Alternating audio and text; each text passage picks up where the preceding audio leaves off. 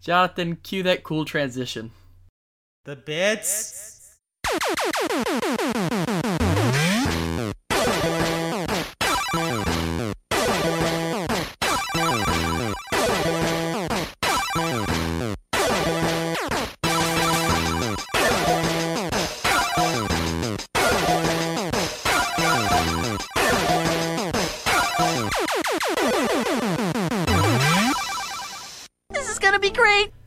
From Homeworld to Beach City and all the cosmos in between, this is The Bits, a Steven Universe podcast. Wonderful intro. Why, thank you. I just made it up in the conversation we had earlier. Yeah, the conversation you'll never hear. I mean, they could. We were running really weird audio checks for 20 minutes, so they could totally have that included. Oh shoot, it was 20 minutes. Uh, welcome, everybody, to basically what we've been doing of Jonathan and Sam talking about Steven Universe, the Steven Bombs. Only this time it's in audio only format. So you don't have to watch us awkwardly fidget. yeah. Also, it's easier to do do this when we're in separate places and stuff. And also doing video is kind of hard. Especially for a long discussion. Totally. So, if you're new to this and you want to check out our old discussions on Steven Bombs, you can click on, I don't know, Cookie Cat and Onion's Head here for those two videos. I think that's as far as we're going to go with visual cues on this one. So, if you want to put your device down and plug those headphones in, I think we can get started. Yeah.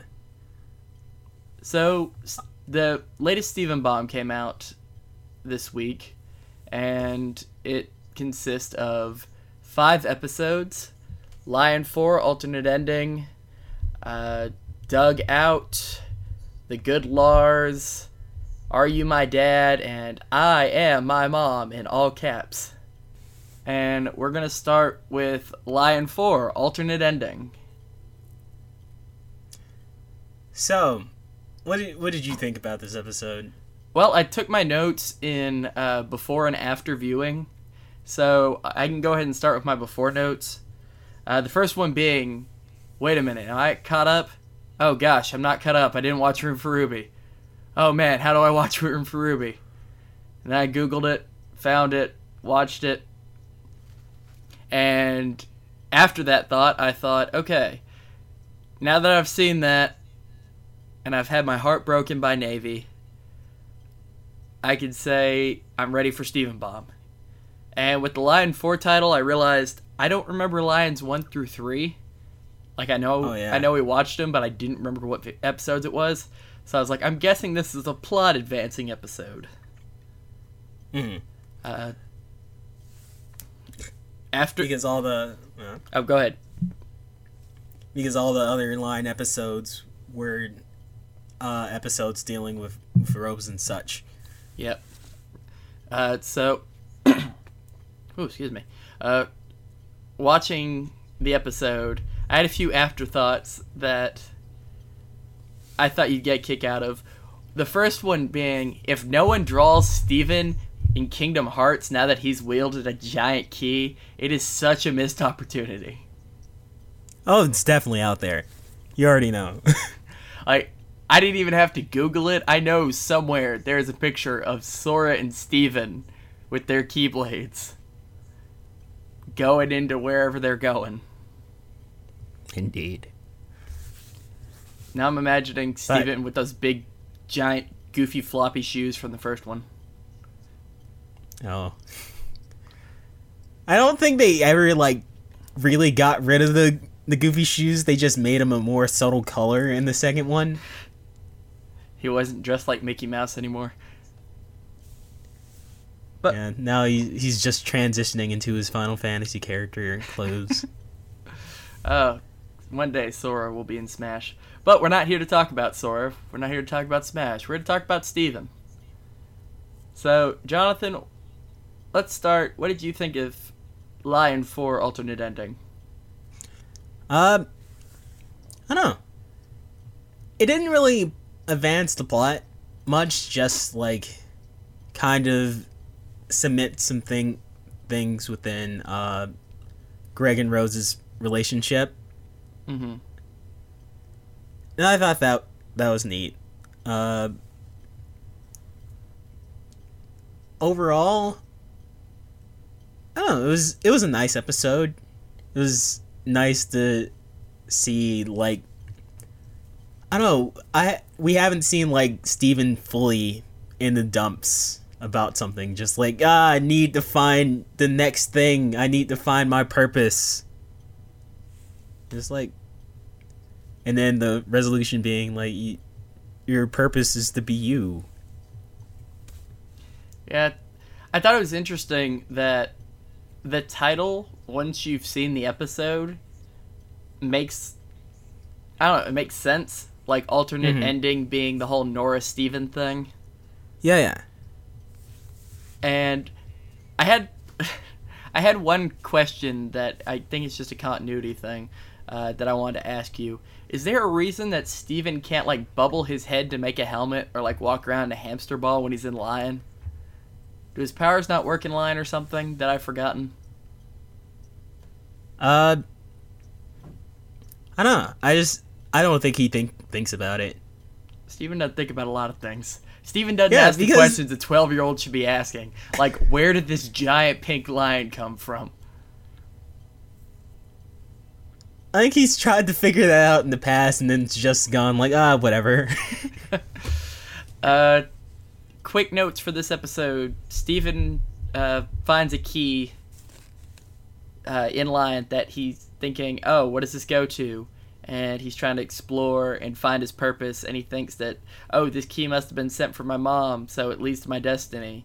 So he goes around with Lion to all of the uh, Rose related places we've seen in the series, and then he realizes that it is a room where his mom just kind of threw away a bunch of trash she didn't need broken swords and doors and a videotape that says Nora on it.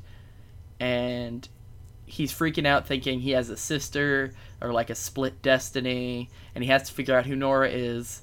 So he goes and demands that Lion take him to the place where he belongs, where he hasn't been before. And Lion takes him to a hill where he finds uh, Greg, his dad. And playing the tape, it turns out that it wasn't a big Destiny thing. It wasn't like a huge cosmic intervention. It was just in case Steven was a girl. And it was just another video from his mom to let him know that he was loved. And that all he had to do in life, all his destiny was, was for him to be himself and to be Greg's kid and to be happy. yeah. And it was a And super overall, cute. that was nice. It was nice. I like the. Yep, yep. uh, when Steven is talking to Lion and like demanding that he take him to a place that'll fulfill his destiny and like let him be comfortable, he takes him to his dad. Like that's such a nice moment of like, yeah, you're wanting to feel whole and you're wanting to feel complete. Here's your family. Hmm. It was like, oh, that that's nice. You, Lion showed a little bit of care there rather than being his apathetic self. There's sometimes you, you go like, ah, Lion Lion knows, understands Steven. And then there's other times where you just like, no, Lion's just Lion's basically Ein from Cowboy Bebop. Only he's grown in size and power. Yeah, yeah. It's I'd if no one could stop him. Good. Lion's a big, big dog or or cat sometimes, depending on the the box short. Uh, very true, very true. I really liked the way that this episode played with the idea of existential crisis and transcendentalism. Uh, meaning that Steven is wondering about his place in the universe, and then he finds out that there's a very thin line between finding where you belong and feeling like you belong and realizing that what he was meant to do was to live and he can live out however he wants and be happy because he's already done exactly what his parents expected him to do. Yeah.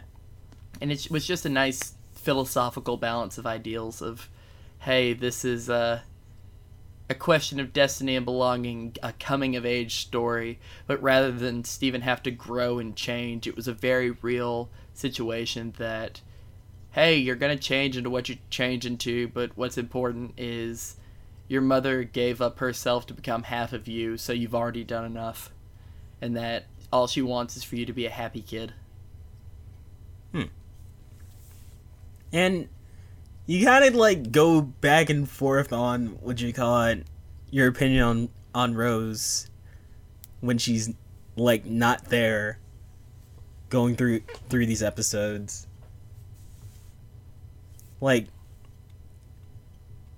I don't know, uh from going from the previous arc of yeah Rose smashed smashed somebody. Like broke their their uh diamond and broke one of the diamonds.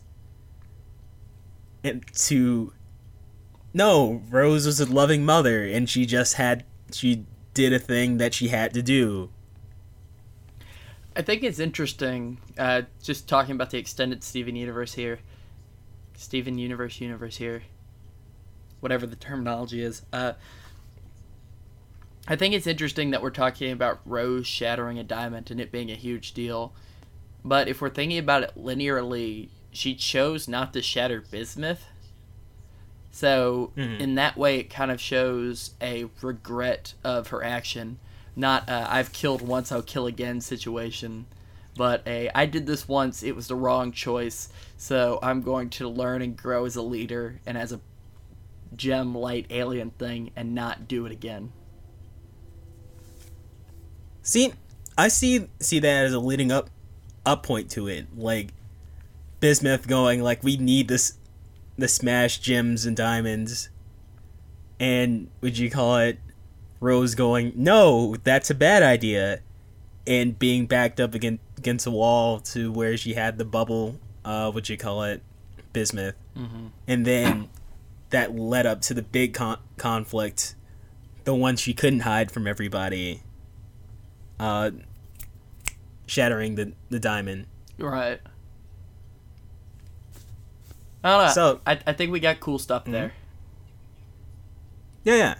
There's a lot of like kind of story that we still need need to like be revealed and let in on. Yeah, I, I like the way that the lion uh, for alternate ending kind of tied into it because it doesn't feel like it's a big mystery to be solved. Mm-hmm. Like it kind of feels like when you're a kid and you start hearing like family stories, and then like as you get older and you become more age appropriate for the rest of the story, you get the rest of the story. And it feels like that's kind of what Steven's going through, and so that's what the viewers are going through as well. That as Steven matures and develops, he becomes more mature and ready for these stories. So more and more is getting revealed to him as he goes, and he's just at a weird part in his life where he's ready to hear some of it, but it's not the part that he wants. Yeah. I think. And oh, go ahead. oh, what do you call it? I think you get a lot of that from his interactions with with the crystal gems, where they they go just like, "Hey, Steven, let's not," and then he's just like, "Just tell me what's going on already." Right. It's it's very much that he he wants there to be no more se- secrets between them. Although there's still more secrets. And we'll be covering those secrets on the next episode of The Bits, a Steven Universe podcast. Thanks for watching, everybody. Oh, we're breaking it up like that? No, I'm, j- I'm joking. We're we've only done one one episode. Oh. I'm just leaving mysteries to people. Will we talk about the other four? Will we ever get a consistent layout for this podcast? Only time will tell. even I don't even know. Uh, truly. But all that heartfelt stuff aside, I, I'm gonna tell a messed up joke now. When Steven unlocks the door and he realizes it's just his mom's like trash room, and he says, "This is just a bunch of garbage mom left behind." I said just to myself, "Oh, Steven, that's where you belong." Oh gosh. oh no. Also, I wrote alternative title: Steven takes his dreams to the dump, or Trash Day. Wonderful. All fitting. They can't all be pleasant, folks. Yes. Did you have any any other notes on the episode? Uh, I know you didn't want to do rating system, so I won't go like too into the numbers of it. But I did ratings just in case we decided to, and this was one of the higher rating ones for the uh, Steven Bomb for me. Hmm. It felt like it was a very uh, ready to go story. Like it didn't feel like it was a part of uh, like a big series. Like it felt like it could stand alone. I know Cartoon Yeah, Network yeah. loves to uh, air Steven Universe in like three hour blocks with fun little titles attached to them, but I felt like this was one of those Hmm. rare Steven Universe episodes that you could just turn on and watch. I feel that.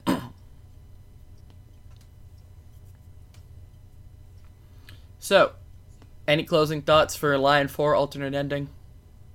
Um, not really. Uh, it was a nice, nice stand, standalone episode. Uh, find, finding out more about Greg's and Rose's relationship is always nice.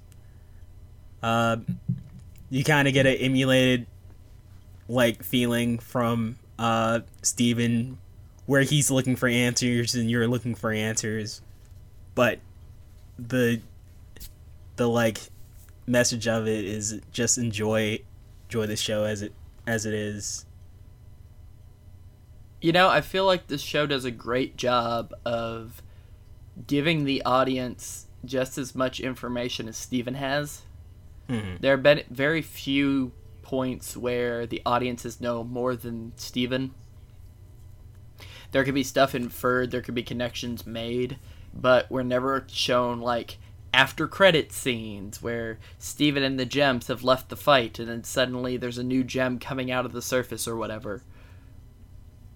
Like it all Yeah. it all feels like we're experiencing stuff with the characters. It feels like a very organic way to reveal information and tell a story. Yeah, because when you're told told something in the series, you you want it to be so, something that doesn't have have to be explained. It has to be explained to the char- character Right. and not just like like anime conveyance, where it's just like, oh, that's the the super move because the super move is this thing. right. And we all need to know about the super move. I'm gonna throw another uh, cartoon series under the bus. I feel like this was a big problem that Gravity Falls had, that they were trying to satisfy a fan demand for information, and so we got all sorts of like decrypted things and like secret codes and background information, to where by the end of the story I just felt like it was unfulfilling, like the mystery had been taken out of it already because it was just us going like, okay, we're checking boxes here. We've seen Bill do this. We've seen Bill do this. This theory's confirmed. This theory's not. And I felt like the fandom had outgrown the series to the point that the finale just seemed like it was less storytelling and let and more of a list of just this is true and this isn't. Yeah, I I think within that it was just like there needed to be harder puzzles. Like uh because I I get what Alex Hirsch was was trying to do. He's trying because he enjoyed the quarter rings and secret co- codes and stuff, so you wanted to implement that into the series. Right. But when you have like the internet the super smart people get in already and then just go like yeah here's the answers everybody Suddenly be sure to drink your Ovaltine's a little less satisfying. yeah Oh, and with that bashing of another beloved series, we've just lost all our viewers. So for those of you still watching, let's move on to Dugout. Jonathan, Gosh. cue that cool transition. the Alright. bits. I meant the music transition from the other video, but yeah, sure. I confused the bits. Good gosh. All right, so the second episode of the Steven Bomb was Dugout. Jonathan, you want to start off on this one? Gosh. I feel like I should have been more more prepared with the episode guide.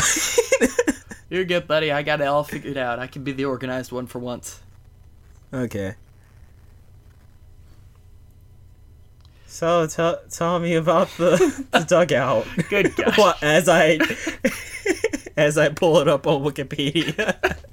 All right. So, for Jonathan pretending not to know what's going on for the sake of all of our listeners, the dugout was uh, the second episode of the Steven Bomb, in which Steven and Connie go on an adventure with Connie's dad, the security guard, at the uh, oh gosh, what's it called? The basically the pier at in Beach City with all Yeah. Funland. That's it. yeah, Uh, Funland. and they're trying to catch a trespasser in Funland, and uh, they go and they have a lot of goofy fun. And the dad, it turns out, Doug, the da- uh, Connie's dad is saying, "Hey, I want you to think I'm cool, because I think you're cool, Connie, and you get to go on all these big adventures, and I'm just your goofy dad." And Connie's just like, "Yeah." But you're my goofy dad who gives me a break from all of that craziness and I know that you're my support system and always there, and that's super cool. So, Connie's dad realizes that his daughter loves him and that he's cool in a different way, in the real way. And uh, they go, they figure out that the trespasser was Onion, or was it? Bom, bom, bom. Yes, it was Onion. Uh, and then they all leave. Onion doesn't get in any trouble because they scared the snot out of him. And uh, then a shadowy figure is revealed. And we don't know who that is. There's two of them. Yeah, yeah. So, Jonathan, what were your thoughts on this plot that you totally took complete notes on and remembered vividly, and I just reviewed for the audience? Hey, gosh. I do remember remember it vividly. Um, I was I thought like from the start that Connie's dad was was just wonderful. Oh, Like- agreed. yeah, you only get bits and snip snippets from uh, the other episodes. You never really really get uh, how Connie's par- parents that separately, and you got uh, Connie's mom episode in the hospital. Yeah. but this is the first time you, got to see Connie's dad alone, and I thought that was cool. You you got him, you got Steven as Green Mario, and what do you call it? Connie as discount store Carmen Sandiego. oh, I love those costumes. yeah. And friggin' Steven with his, with his Italian accent Steven being time. a racist little kid. what was, was, his name? it was wonderful. Pizza Papadopoulos? Was that it? Yeah, Pizza Papadopoulos. Oh my gosh. that's that's insensitive, Steven. Stop doing that. Problematic Steven. Gosh. All right. So, you dug the episode. Oh yeah. Um. Just like the whole whole uh promotion around around the Steven Bomb was very much like, hey, there's gonna be something going down. So it gave you a false sense that it was going to be some something super real, and you're just like, okay, what's this thing they're about to face? And then it was just like totally fine. It's Onion having a good good time, and you're just like, what? Oh, also my favorite line. oh no, the laws of gravity Oh yeah, or when, physics. when he when he threw the flashlight. Oh no, the laws of physics. Smack. I've got an idea. I'm gonna throw it at an angle. oh my gosh. It was. it just- was, yeah, It was the best. the whole, just them going around the gravitron. It was amazing. I loved it so much. Oh. Also, more shades of onions a criminal. Oh. the whole episode was delightful. This one uh, actually did get my highest rating in all of the episodes in the Steven Bomb. You you liked it that much? Oh yeah, I was a big fan of this one. Uh, my before watching notes, when I read Dugout, I thought, is this a baseball episode like a rematch? Uh, dumb pun, but obviously it wasn't. Mm.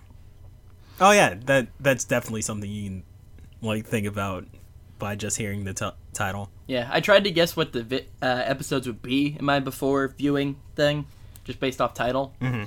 Uh, and then, uh, I said, uh, "Why do I feel like Doug is Connie's dad?" Did they ever mention the name of Connie's dad prior to this episode, or did I just see a spoiler somewhere and not realize it? And I don't know if they did or not, but the name Doug just for some reason clicked with me. Of yeah, this is uh, Connie's dad, Hmm. as well as the nostalgia critic, but that's a different thing altogether. And then I said, uh, since the last episode was plot, I'm guessing this one's going to be a fun episode about characters. And I was right. It was a fun episode about characters. Yeah. After watching It- it, uh, oh, did you have a point? Oh, I, I was just gonna say, and it and it led up to the overarching thing of of this Steven Bomb. Oh yeah, big time.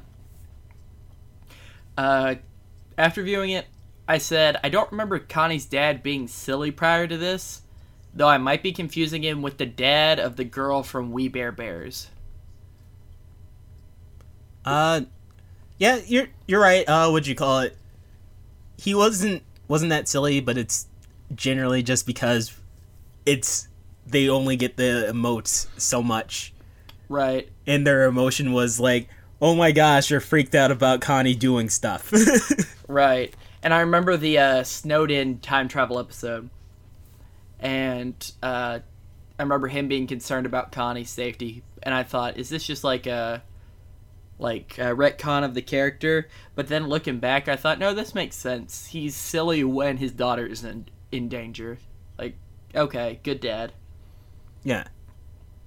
Uh, so, jumping ahead to the end of the episode where I said Steven Universe has done a great job not doing like after credit scenes, we get an after story kind of scene with uh, the two shadowy figures. And there's a little one and a big one. And when the first little one appears, I straight up thought it was a shadow in the shape of uh, Dora from the Grim Adventures of Billy and Mandy with the Pandora's Box episode. Mm. I was just like, that's just that's what that character looks like. And then the other one pops up, and I was like, that's Cinderblock from Teen Titans. Why am I in 2004? Tss. And, and uh, so the whole uh, time before we get any sort of character reveal later in Steve Bob, I just referred to them as Dora and Cinderblock, Just in all of my notes, so when I'm reading that, don't be confused. I I won't because like those are kind of like essentially yeah you're you're on the mark with those descriptions. uh, for all the confused children uh, that are watching this that weren't watching Cartoon Network in the time. Uh, Grim Adventures of Billy Mandy's the show about the kids that are best friends with the Grim Reaper. In one episode, they do Pandora's box, but they call her Dora, and you can Google that. And then Cinder Block from Teen Titans is just Google Cinder Block from Teen Titans. He's a big Cinder Block monster. Uh, my next note was that this show has extremely emotionally supportive and available dads. Yeah. Like Greg and Doug are both you can tell like they're still playing with the incompetent dad trope, but they're kind of subverting it in a way that the fun silliness only is there when there isn't something to be done. Mm. Like I felt like Doug's character being developed here is very much saying that if there's no reason for him to be serious, he's not going to be. Like he likes to have fun with his kids. He likes to let Connie and Steven just enjoy being young and just having fun and he wants to be cool in the eyes of his daughter. But when it came time to like protect them, he was like, "Okay, jokes are over, fun's over. I'm security guard. Let's do this." Yeah, and uh, you get a little bit of diversity between between the dads with uh, uh, the fish fisherman, and you you got Pizza Dad, whose name I can't remember, Oh yeah. but yeah, he's he's more angry, and then like once he settles down, he's more just like okay, um, um, I was in the wrong. yeah. And then you have Burger Dad, whose name I also can't remember. His name's not Frybo, but I think wait, no, is it Fryman? All their names are fry puns. Yeah. So most likely, I don't know. I'm gonna Google Uh, it so we're not being mean.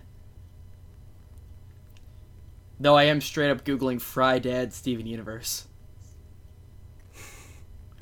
and it's gonna no, tell but cast list won't help. his name is Mr. Fryman. okay, Mr. Fryman. His name is P.D. Fryman. Ha. Google knows. Yeah. So you get get a diversity in the attitude to the dead. It's just, uh, no, I I feel like Steven's dad and Connie's dad are are fairly similar in in like their goofiness. Oh yeah, definitely. I feel like Doug is a bit more tied down to reality than Greg is. Greg's a bit more of a dreamer character Yeah. because he's kind of like the wandering minstrel that's kind of settled in town kind of thing. hmm Whereas uh, Doug is kind of like, I was a dreamer, but then I had to do what I had to do for reality to protect my family and provide and all that. Oh, yeah. I can definitely see that. But he hasn't lost his spark of imagination. Yeah, and uh, he definitely like encourages it, it with uh, Connie and Steven. Oh, totally. He's like in full support of like not just them having fun, but also like just them getting to think and he gives them opportunities to, like lead the adventure and he gives them times like give input of like what could this idea be? Like what could be causing this problem? And I just feel like he's a very good adult character that he respects the thoughts and opinions of the kids. Yeah, he's totally support supportive as a dad, and he was a good character to center this episode around. Definitely. I totally want to see more Doug. Oh yeah. Uh, I've got a point down at the bottom. I compared both episodes uh, with Connie's parents, the hospital episode and uh, this one. and uh, both plots were very similar. Like, Mhm. the kids are putting in it, uh, the, they go to do the parents' job with them, and then they uh, have to figure out a mystery of, like, who's causing this thing. And with Connie's mom being a serious character, the plot's played seriously. But with Connie's dad being a fun character, the plot's made just for fun. Yeah. Uh, oh. Oh, what do you call it?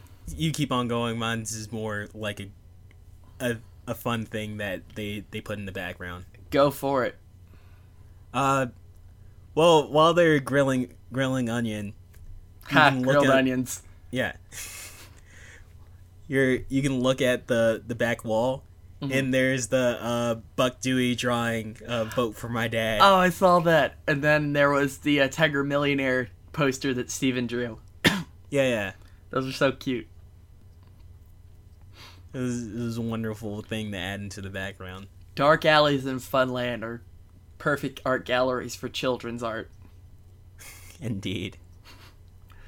Uh, one thing I did say about this episode in my notes was that it was an incredibly easy plot to predict, but when compared to the hospital episode with Connie's mom, which was also super predictable, I like this one better just for the tone. Mm-hmm. Like, I don't think the show can really pull off the Gravity Falls style serious mystery as well. Oh yeah. Like, just with this one, it felt like I don't know. I always think of Steven Universe as we're having fun and then something happens, not we're doing something to solve a mystery and we're having fun along the way. Hmm. And that's what I felt in the hospital episode was they were more driven by uh, finding answers than they were having the adventure. I can see that. Whereas with this one, it was the opposite of we're in costume and making jokes, and Connie's dad is throwing flashlights, and it's just gonna be great. Yeah. Also, And re- oh, go ahead, go ahead. Mine's a dumb tangent. Did you call it? well, well, what a coincidence. So is mine. Perfect. Uh, a lot of use of the flashlight. There's a lot of great. My flashlight is the only weapon that I need. Any Doug cosplayers have to have that fa- flashlight. It's just a rule. Just his trusty flashlight. It's super, just wonderful.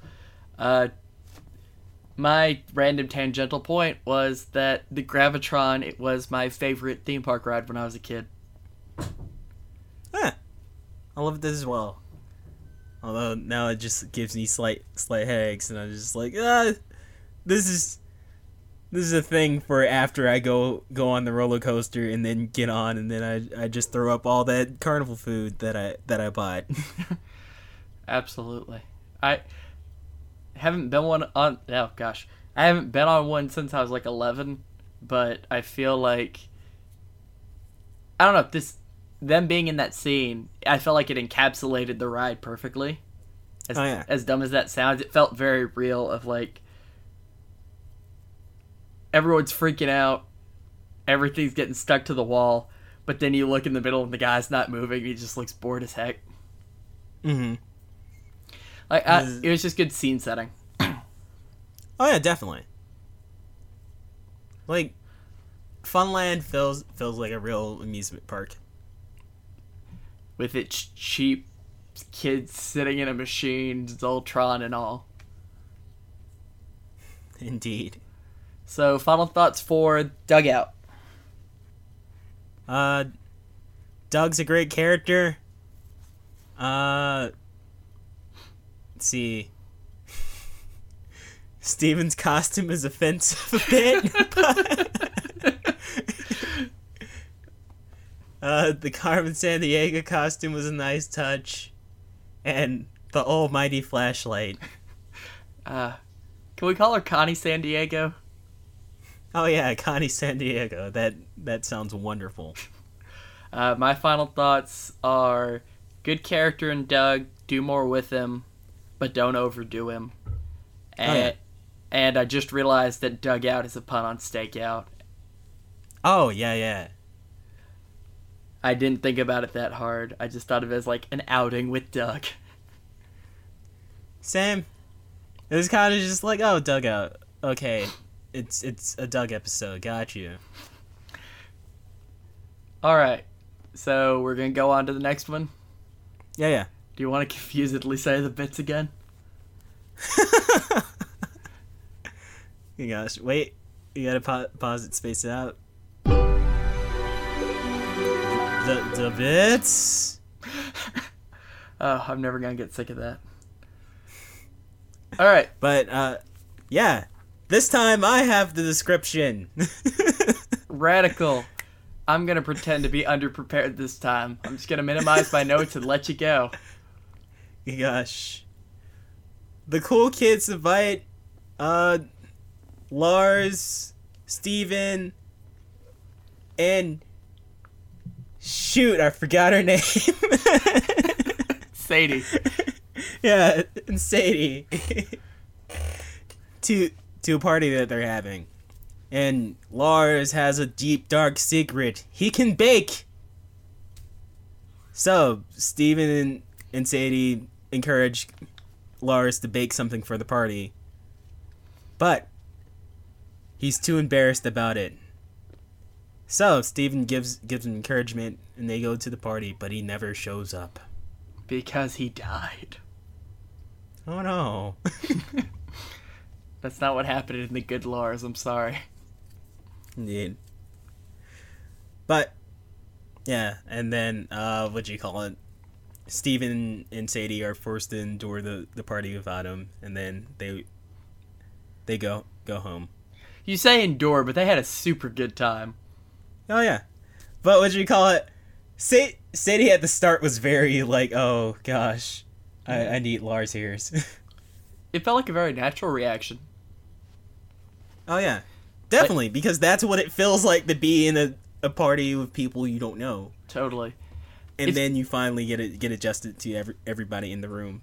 It's going to be interesting for kids that are watching this and don't really understand those feelings of anxiety yet or haven't oh, identified them within themselves. That when they get older and they go back in nostalgia watch Steven Universe and they'll go, "Oh my gosh, I thought I was like Steven growing up, but it turns out I'm such a Lars." And I just think that this show will be interesting to watch kids grow up with. Oh, yeah.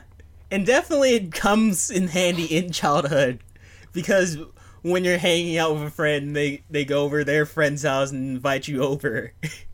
and Oh, you're just totally. there with with the people you don't know and you're just just like uh, I don't understand. This episode will be like kind of like the icebreaker with within children's heads. And you just go like, "Hey, maybe if I try to establish a connection with these people, it'll go a lot easier." Absolutely. I know you go you go over to your friend's house and suddenly you're over at their friend's house and you don't know their friend and then the mom's yelling because he didn't do the dishes and then you're just sitting there awkwardly and you're like I wish I had a dog but then you remember that this guy's allergic to dogs do you think why am I so insensitive and then you see a cat and you think oh I'll pet the cat but the cat won't come to you because it doesn't like strangers and then you remember you're a stranger again and then you just start screaming in your head and everyone's screaming outside and there's just screaming everywhere I'm sorry, I lost my point. Gosh. Wonderful. Uh, oh, I lied, by the way. This got my highest rating. This was a good Steven Bomb, apparently. Uh, this got. Oh yeah. I'll go ahead and reveal behind the curtain now. This got a 5 out of 5. Because Oh cool. it just felt like a very good standalone next level episode. Uh, my before watching notes, I said, looking at the title, "The Good Lars," Steven's adaptation of The Good Wife? Question mark. Gosh. And then I said, now I know I'm confusing Lars and Robbie from Gravity Falls in my head Oh yeah. Yeah. because I was just like, I wonder if they'll talk about why Lars used to be so happy as a kid. And I was like, wait, no, that was Robbie. Okay, never mind. And then I said uh, after that, I hope this episode has Sadie. I like Sadie. And then I, uh, my guess for the episode plot was I'm guessing a less fun story, but it's about driving the characters. I think in a way I was right about that one too. Yeah, I think that's that's what a lot of the Steven Bomb was. It was just like, hey, we're not going to completely just do plot plot episode, plot episode, plot episode. We're going to do like hints at a at a plot at the end end of character driven driven episodes. And Yeah. that's that's how they more tied tied this one together. Oh, definitely. It felt like I don't know. Each episode felt very satisfying, whereas in the past we've had like uh, this crystal gems on uh, Jasper and Peridot's uh, spaceship felt very cinematic, and then like the Sardonyx one felt very uh, sequential and connected. This one feels like they're all a lot of great standalone episodes with just Oh yeah. a background theme running. uh, for this one, I, I kind of did like a stream of consciousness. Con- oh gosh, consciousness uh, style of notes. So do you mind if I run through those real quick and then we just elaborate them as we go? Oh, sure. All right. Just because I think they're kind of funny all put together. First one is Steven feels the same way about pumpkin bread that Navy felt about pumpkin in uh, Room for Ruby. And then I noted immediately afterwards Steven should not be eating pumpkin bread. Uh, yeah. I said, you, Steven, saying that this is going to be great for our uh, intro to the Bits, a Steven Universe podcast podcast. For the intro to the Good Lars segment, and I put a timestamp for when that was. Uh, it was at 210, by the way, just for when you're listening back to this. Okay. Uh, then I put in all caps, why are the cool kids so cool? Then in all lowercase underneath, I wrote bingo bongo. And then Yes. uh, after that was uh, a background gag that I noticed that in Lars's kitchen, there's a picture on the wall of an AT-AT from Star Wars, and it says Lars age 10 on it. So I said Lars was a nerd at age 10. Uh, after that, I said, why is a yam dish purple if the yams are orange? Which Huh. I don't know if yams come in different colors in different places, but every yam I've ever seen is orange. After that, I put in capsule again. Why are the cool kids so cool? Yeah. Then I put singing Sadie with what looks to be 25 exclamation points. Uh, then I said the shadows being shown reminds me of the Cartoon Network Alien Week crossover event called Invaded from 2007. And I can Oh yeah, that's exactly what I was going to like compare this to. oh my gosh, we're on the same track then. Uh, Yeah. We can get to that when we get to it. And uh, my final note was that the whole episode felt very night in the woodsy. Yeah. Because uh Oh, go ahead. uh all these episodes feel very small town townish. Absolutely. Uh, this one felt specifically like the uh, party that uh, they go to. We're talking about the game Night in the Woods. Sorry. Uh, the characters go to a party and some stuff happens that I won't say for spoiling that plot because I'm just all over the place with tangents today. But that scene and this episode felt very uh, similar in the feeling and tone that they were going to have of awkward growing up parties. Oh yeah. And what do you call it? I think this episode like solidified uh friggin' Buck Dewey as one of my favorite characters in the series. Yes. Please tell me more about Buck Dewey. Because what you call it? Like Buck Dewey's livery on everything is just like slightly confused and then okay, I'm alright with that. oh gosh, I love him. like- I love him so much. All the cool kids are so cool. Yeah, uh, him walking in, and he's just like, "Hey, Buck, what do you want? I want you to go to my party." Oh gosh, you remember when he was talking about Lars uh, when Lars was- wasn't at the party? And I thought, oh my gosh, this could go two directions of them like saying, man, Lars is a little weird, and like maybe him not getting in. But then him just saying, he said this funny thing today. What was it? He was so inspired. Oh, right, it was Bingo Bongo. and then all of them just like, "Yeah, Bingo Bongo's the coolest." I love it. Sour cream just going, oh yeah, bingo bongo, I like it. Oh my gosh. The cool kids are so accepting of everything. yeah, they're super supportive. Everyone should be like the cool kids and have friends like the cool kids. yeah, and then uh, what you call it later in the episode when they're all doing this the party song, and Sadie starts starts singing. They're just like, "Yeah, you, you got some pipes, girl." And it's just like, "Yeah, supportive um, cool kids." That scene had me smiling so much of just I was like, oh, Sadie's singing, she's embarrassed, but she's going for it. It's like potluck, yeah. And then she ends, and they're just all like, yeah. I'm like, oh, they're being silent because they were listening, not because they were judging. They're just so nice. yeah. I love oh, And it e- so, so much. And even the point where uh, Buck is explaining the potluck, and he's like, "It's an ironic potluck," and they're just like, "What does an ironic potluck means?" And it, then you find out, oh, it means we're broke teenagers, so we brought free pizza and cups. Yep. And then when Sadie brings in the plates, and they're just like, "Oh, sweet plates! It means I don't have to do the dishes." Like, "That's the, like the nicest thing anyone's ever said to someone who brought plates." Yeah. Just they're super nice, and I feel like that's that's a good example for people. Just like, yeah, I want to be like the cool cool kids in Steven Universe. And it's like, yeah, Everyone I- should strive to be the cool kids. I love it so much. Also, uh, what you call it? My my line for this episode was, uh, what was it? Open up about your feelings, or whispered. Uh, my line would be, "What kind of mother would I be if I didn't make a copy of all my daughter's keys?" yeah, that was a good one as well. that was this episode, right? Or was the next one? Oh, uh, what'd you call it? I think it might have been the next one. So yeah, my- it's the next one. that'll be my one for next one. My one for this one is Lars said something th- this morning. What was it? It's so inspired. Oh yeah, bingo bongo.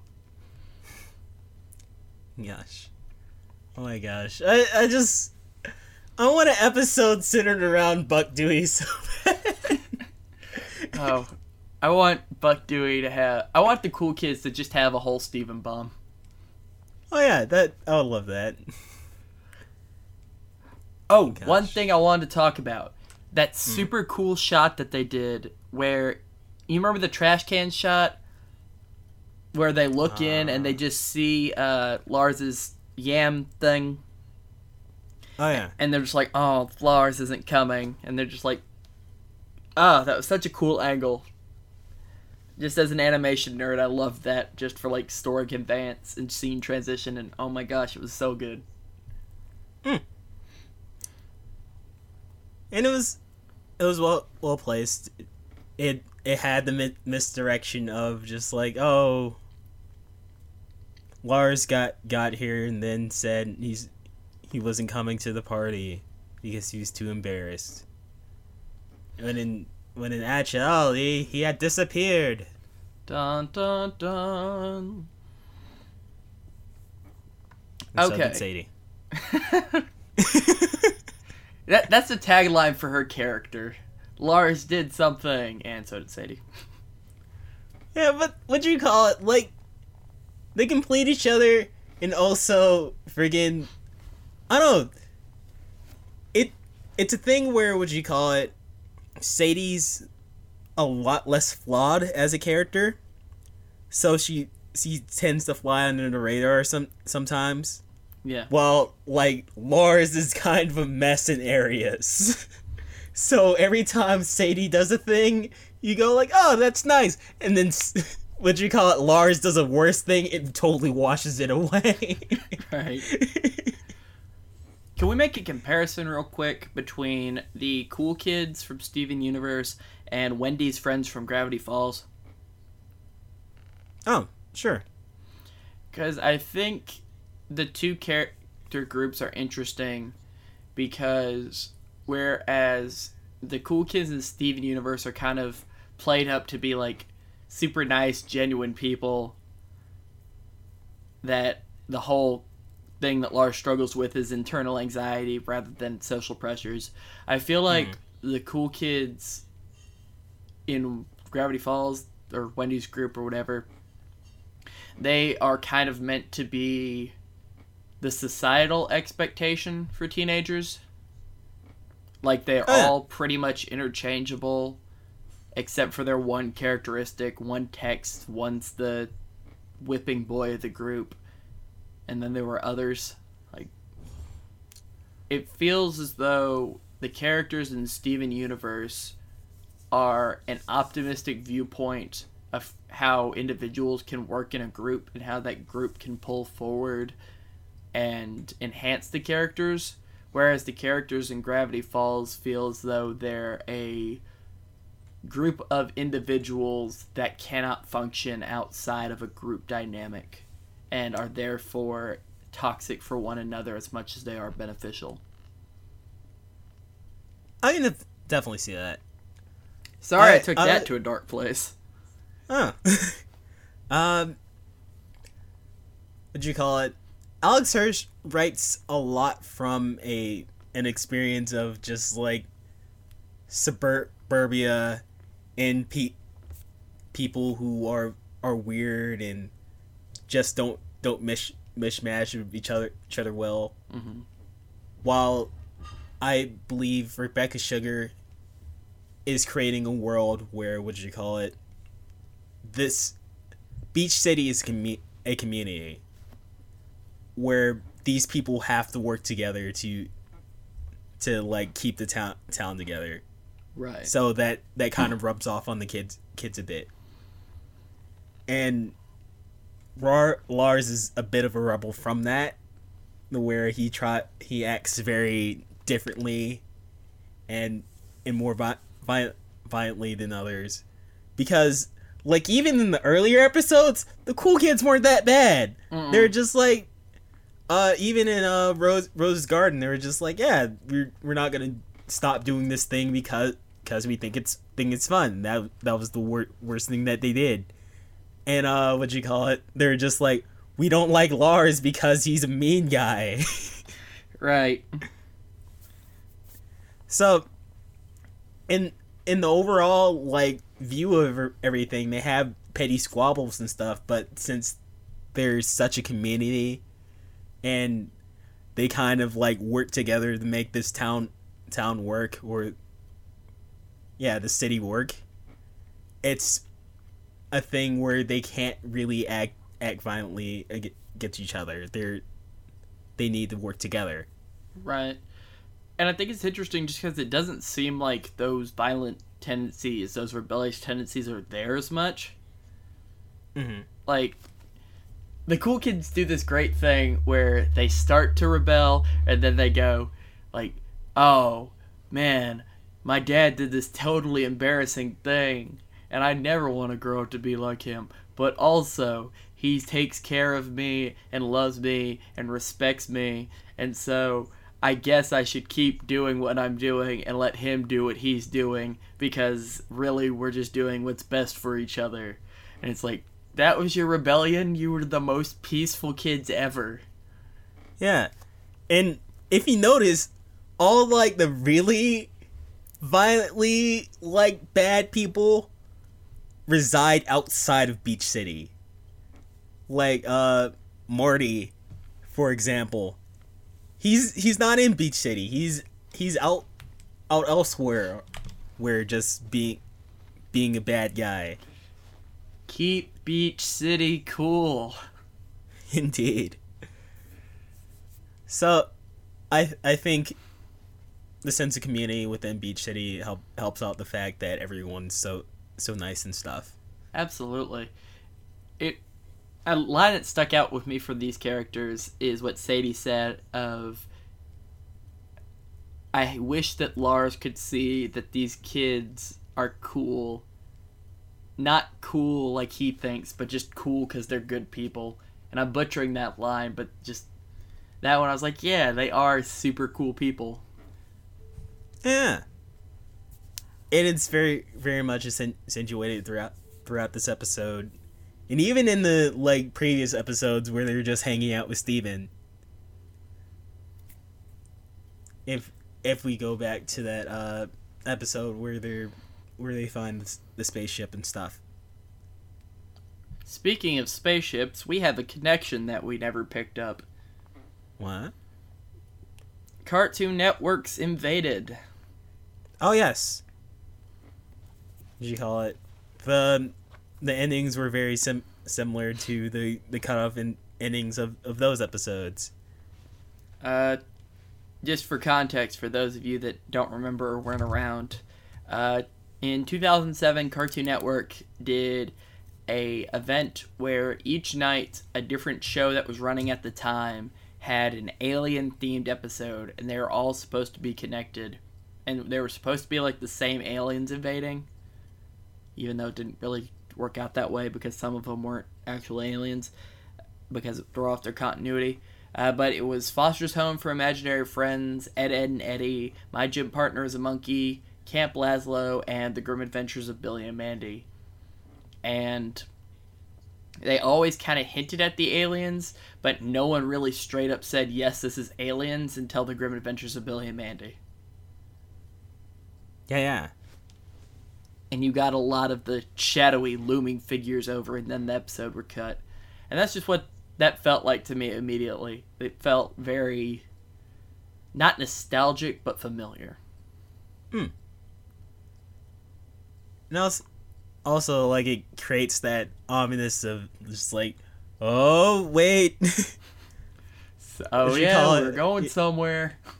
yeah, because like every every episode would, end pretty peace, peacefully and stuff, and just like, oh well, that didn't work out, or okay, that was the thing, and then immediately, once you see like that that figure and stuff, you, uh, well, figures, you kind of just go like, oh, and the emotion quickly has to change, and then you have. It's it's like um how how we viewed viewed Stein, Steins Gate and stuff, where I told you to just like to stop at uh the the last episode of the first season. If you ever watch Steins Gate listeners, stop after episode 12 and wait at least 24 hours. Yeah, because like how those episodes are built it's just like believe you with that suspense. Just like wait wait wait what? And it catches you off off guard. Hmm so that that kind of shot like kind of established that established that feeling really well It also makes the connection of, hey, this is still a Steven Bomb. Like, mm-hmm. drew it back in. And it reminds me gosh, we're getting too tangential, but it reminds me of something that happened in the Death of Superman comic. Hmm. There was oh gosh. Okay, in the early 90s, they did the Death of Superman, and again, I'm just explaining generalizations for uh, the uninitiated. And it was a crossover of several comic titles, one of which was Justice League. And in the Justice League, they were dealing with a character named Shadowwind, and no one knew who he was or where he came from, but he was a part of the Justice League now, and no one trusted him. And in the Death of Superman, if you buy it now of like a trade paperback volume of just like the whole story collected, that aspect of Shadowwind is still there, but you never get the conclusion. You get the implied theme, the implied answer right before the conclu- the conclusion was made because it was made outside of the death of Superman, but you don't get that answer, and I feel like the aliens looming over in well yeah the aliens looming over in invaded are very similar to what our shadowy figures are in this because it is showing something that after time has passed people will have to look and go okay what was this connected to? If anyone watches the good lars as a standalone thing they'll think as an afterthought oh yeah they never answered that but i don't think it drives the story enough for it to be a necessary thing outside of the Steven Bomb's initial premiere. Oh yeah. And it'll be a bit bit weird to like watch these episodes out of order or or something like that, just like without the full con- context. But the episode so segments before for that will be fine. And I I find that will will be kind of weird. It'll either be a like, hey, I need to watch watch all of this, or what was that? Right. And and again, going back to comics because you know that's all I'm good for. Uh, it is a situation of you don't need it for the story, but then you think afterwards, like, oh, I guess I should look that up, huh? Or you Yeah. just don't think about it. I know a lot of people who look, read the Death of Superman don't actually care about Shadowwind, and a lot of them are like, oh yeah, I forgot all about him.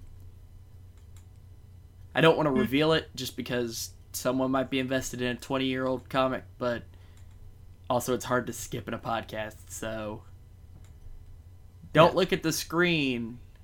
Jonathan, do you mind putting up a text thing? Yeah. All right, so that's what that is. You can look at your uh, screens again if you got that out. Sorry for the delay, but I wanted people who didn't want to actively look up that information to have that information. I won't reference it again. Don't worry. So, uh, any any closing thoughts on the episode? It was a wonderful standalone story. There needs to be more involving Sadie. There needs to be more involving the cool kids. They don't necessarily have to be together, but I like them as plot points. Sadie should absolutely sing more, and everyone should go play Night in the Woods if you like this episode. Uh, how long are they going to tease the Sadie's Lars relationship thing? Because like it's kind of just like it's not even the thing of just like will they won't they it's just like it's already already established like what who who doesn't know Lars who doesn't know you and Sa- Sadie are are going out like you don't even need to finish that sentence Well, Jonathan, to answer that question, they're gonna wait one more episode. Confused transition time. The bits. Fantastic. Welcome everybody to episode four of five. Are you my dad? Whoa. Jonathan, do you want to do the uh, plot synopsis? Sadie didn't come back. Lars didn't come back. Everybody didn't come back. Steven's gonna fix that. Yeah. Uh, quick version Steven realizes that his friends didn't come back. Onion's missing. The mailman never showed up with his khakis, which was never a resolved plotline. Uh, All that piled up mail. And he goes looking. He finds Sadie's mom, who just thinks, oh, Sadie's an adult. She's out with her boyfriend. There's the answer to that. And, uh, yeah, they are looking around, and then Steven comes across. He comes across. Uh. Wait, are we are we revealing the the two new people? Jonathan, Yeah. this is the part where you say aquamarine and topaz. Oh. Uh. Mar- Marie the the wise and and Tupaz. Runs into Marie Antoinette and Tupac. well, Tupac does kind of does does them justice a bit, but yeah, Aquamarine and Topaz.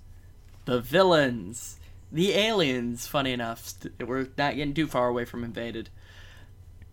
Uh, mind if I start off with my before viewing notes? Sure.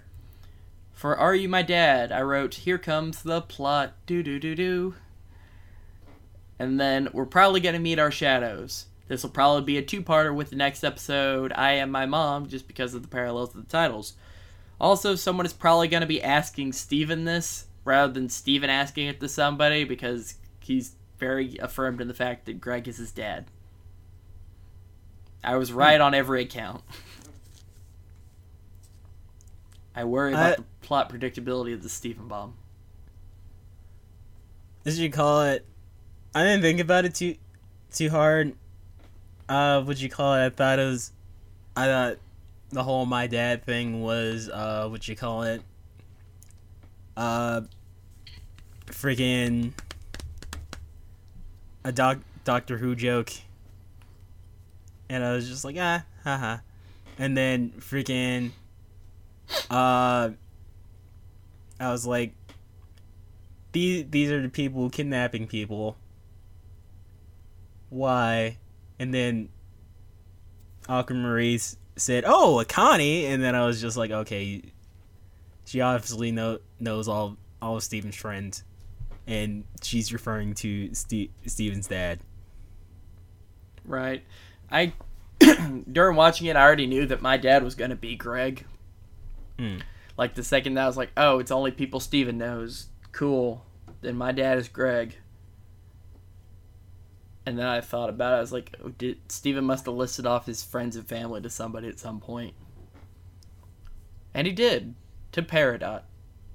Yeah, which they had to like reel that back hard because even I didn't remember that. I was like, oh, yeah, that that did happen. I just looked at it and thought, oh yeah, Peridot was tall when she was a villain. yeah, with all her like gear and stuff. Now I she's a little. Dorito gremlin. Did you say Dorito Gremlin? Yeah. Oh my gosh. she has has the shape of Dorito, and she's a gremlin. Why is everyone in Steven Universe compared to chips? There's the Cheeto Puff, the the Dorito gremlin. Uh, sour cream and onion. yeah. Good gosh. Okay. Uh, I wonder if the whole Peridot being shortened part of the Shorty crew was a planned thing, or if it was just something they made as the plot advanced. Uh, on how Peridot was created, uh, Rebecca Sugars said it was a team team effort. Mm-hmm. So I think it was the thing that that was like added in as the, the story progressed.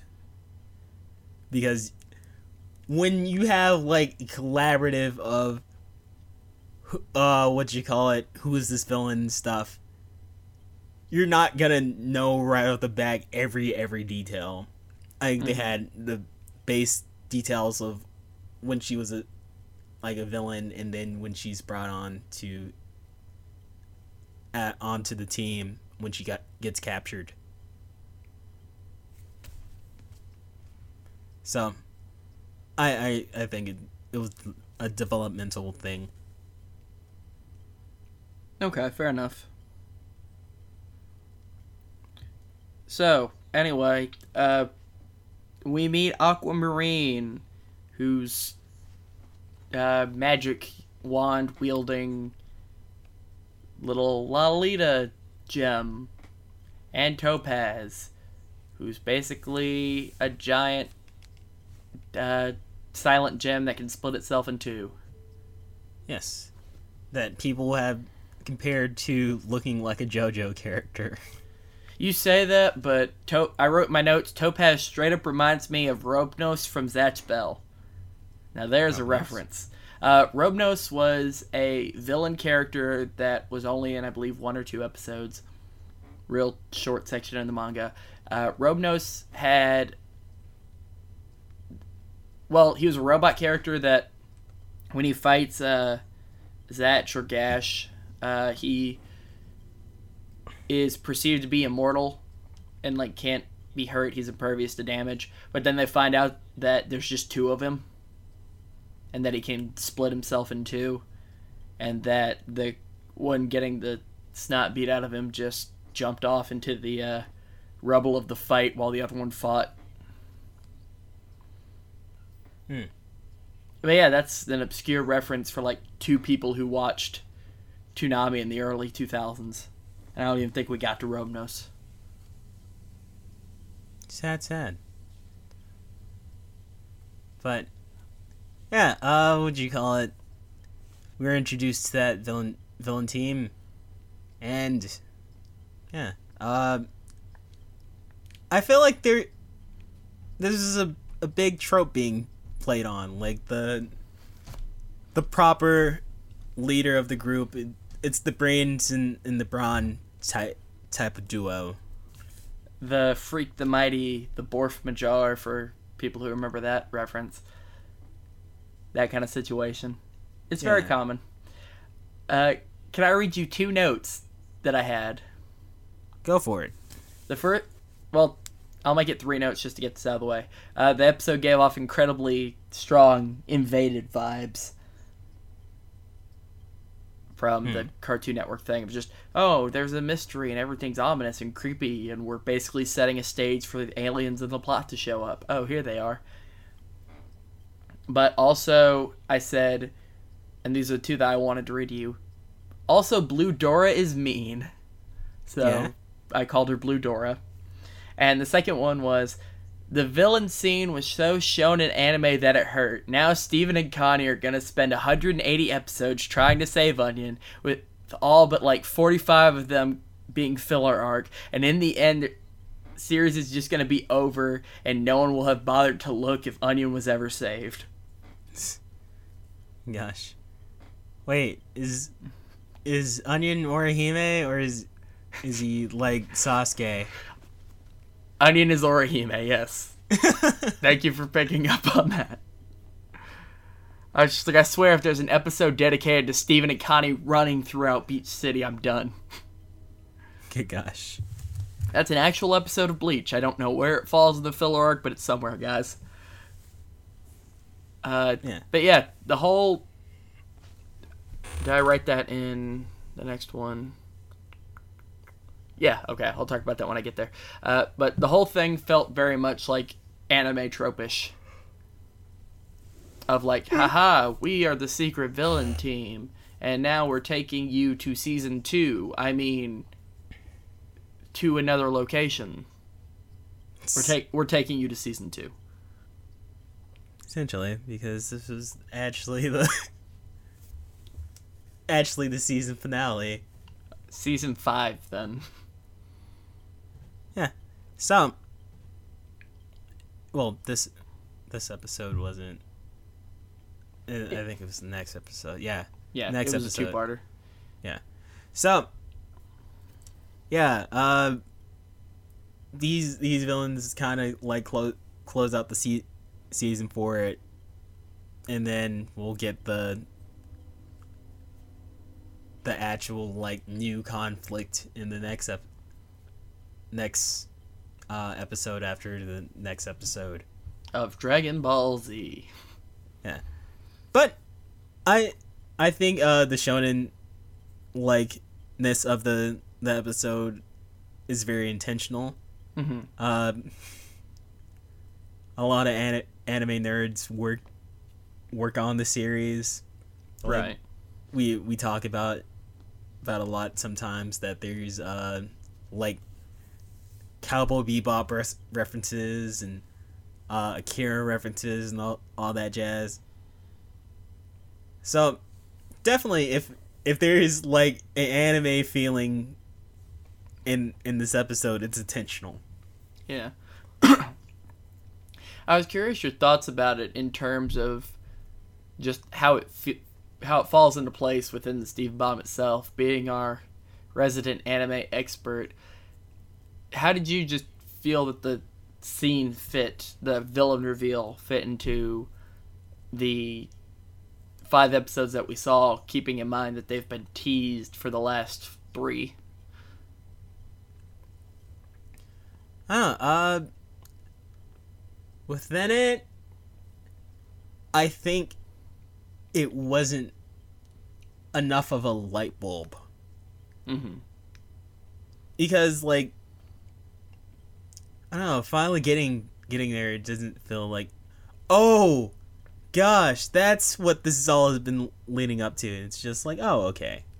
These are the are the new villains. Right. Like they're I don't I like the episodes, but I don't think they tied in to this enough to like make me feel like okay the suspense since finally paid off or we're getting new villains. Like um when we were actually like when we were uh volunteering volunteering this this Saturday I heard some people talk talk about it and it was just like there's two two new gyms and I was just like what and I was swiftly encouraged not to jump into other people's conversations but uh yeah I I heard heard that and I was just like oh okay these these are new new gems Hmm. so I don't know I I feel like it could have been more imp- implemented into to the series a bit more. But at the same time, I like how disconnected it felt from those episodes Mm-hmm. just because like I like those episodes just the way they are, but they're not good tie-ins. Right. so if that makes any sense. I got you. It didn't feel like it was a strong enough connection to be a big reveal. Yeah, it like going back to that flashback of a Peridot. I I was just like, oh, uh, okay, yeah, sure. yeah, I can accept it. It's here. Whatever. Yeah, and and it would have been more nice at those ep- at the end of those episodes. You get like, "Are you my my dad?" and then something indicating like them saying saying their name. All right, I've got something to, to propose to you, and then I want to make another comparison to Invaded. Hmm. During each episode that's going on in the Steven Bomb, a character disappears. So the end reveal, rather than being shadows, could be like for the first episode, it could be uh, mailman whose name I forget. Jamie. Wanting Jimmy, yeah, hit him or Jamie. Jamie, Jimmy Kudo, whatever. Uh, Jimmy Kudo delivering the mail and then getting grabbed, and then in Doug Out, it's Onion getting grabbed at the theme park after Doug, Connie, and Steven leave, and in the Good Lars, it's Lars getting grabbed. Oh, also, breaking news. Uh, would you call it? Uh, Lion four alternate ending was actually a standalone episode. Was it really? Yes, uh, it came out like March. Oh, I missed it. Well, you guys got a little bonus thing. Sorry. Yeah, but there's still still enough to talk about it within within us because they they do kind of incorporate. Like you've been through a lot, Steven. but okay. yeah, Then just take my theory and just shift people down. Mm. Uh, yeah, and I, I feel like even even that would have like done a lot better than this. Mhm. Because I just I just didn't feel enough enough of a, of a tie.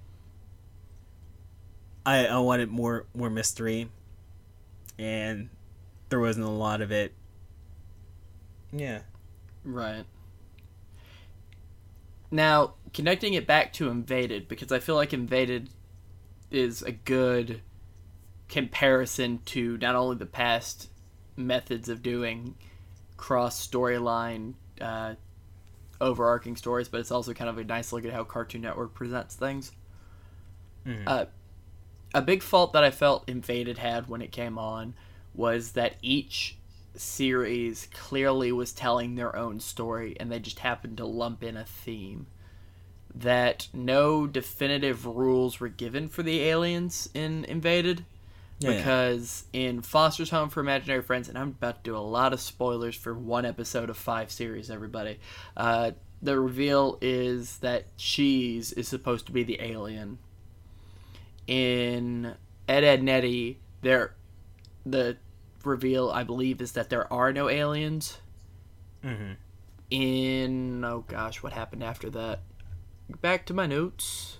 Camp Lance Laszlo. Yeah, Camp Laszlo. They had different alien. No, his gym partner was a monkey. My gym Oh. partner was a monkey. It was a tin that flew across the uh, sky, and everyone just assumed it was aliens because they're animals.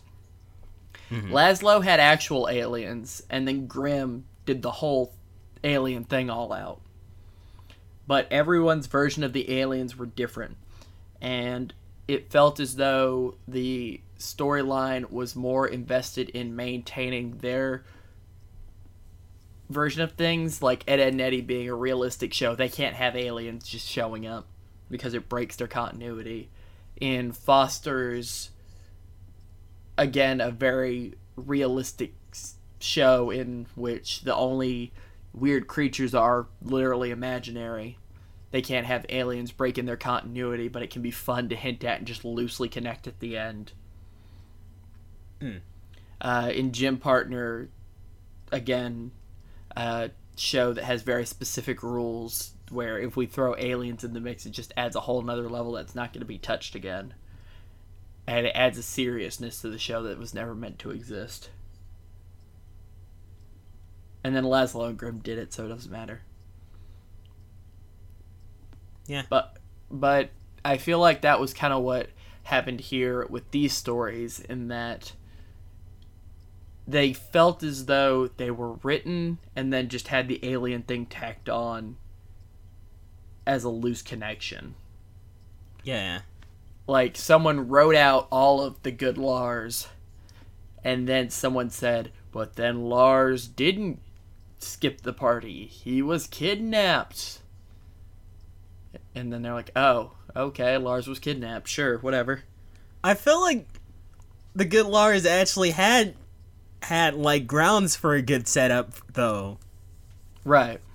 And would you call it? Even like uh, Doug Out had had to get get it set up because it was just like, wait a minute, if un- if Onion did this thing, then we don't have to worry about it. But it wasn't Onion.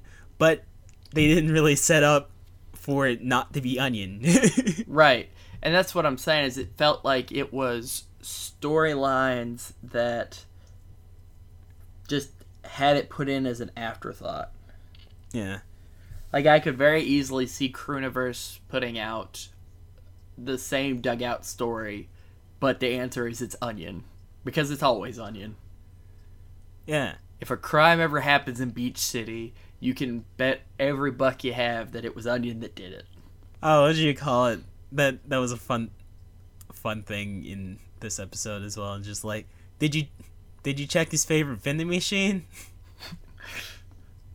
just like him being in the vending machine, just steal, stealing stuff from it.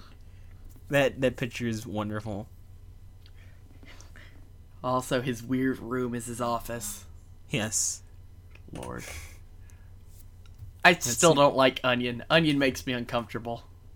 That's fair. Also, I didn't touch on it earlier, but uh, Sour Cream calls Yellowtail Yellow Dad now, and that's adorable. Yeah. But yeah, it just.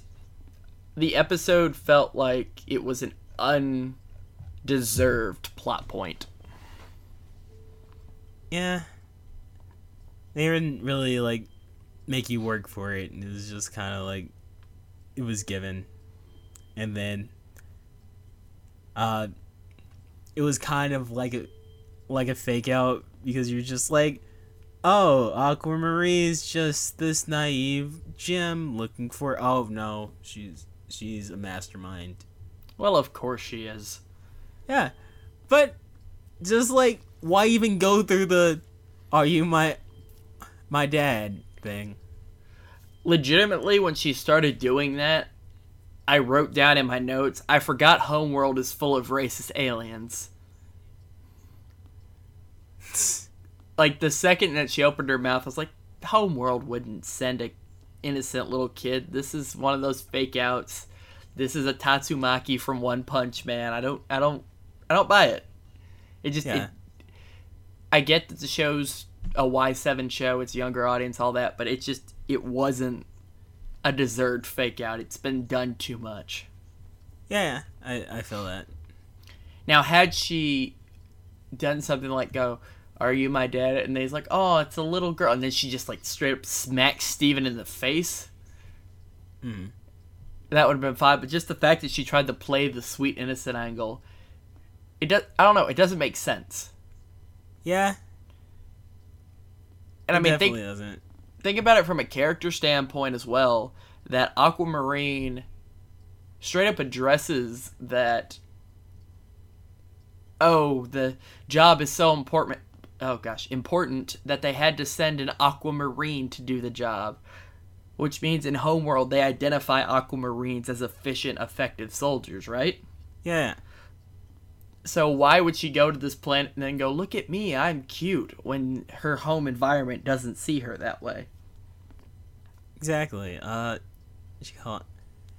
And even the crystal gems freak out, just like aquamarine.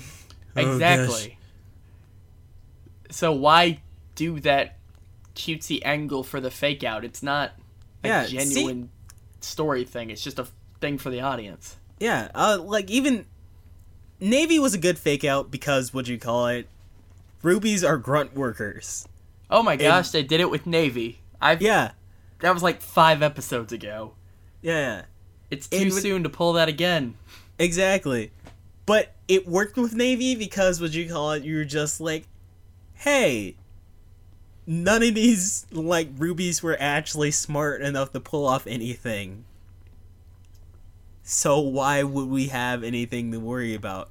But Aquamarine is like, oh, I'm I'm so posh and I have a large vo- vocabulary, and this mission is so easy, and I'm held so high in regard.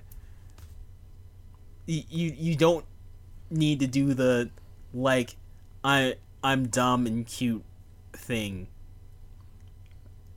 Absolutely agreed. There's no there's no organic storytelling reason for it. It was something for the audience and I feel like it detracts from the overall plot that they had with the Steven Bomb. Yeah, yeah. And I'm sorry to get cynical, but audience fake out red herrings are one of my biggest writing pet peeves. Mm-hmm. And again, they they had an episode where they they did this well. This was not one one of them. Yeah, and I got more of a connection when Navy did it as well. Cause like, this is a character I know, and this is a character that was sweet and cute before.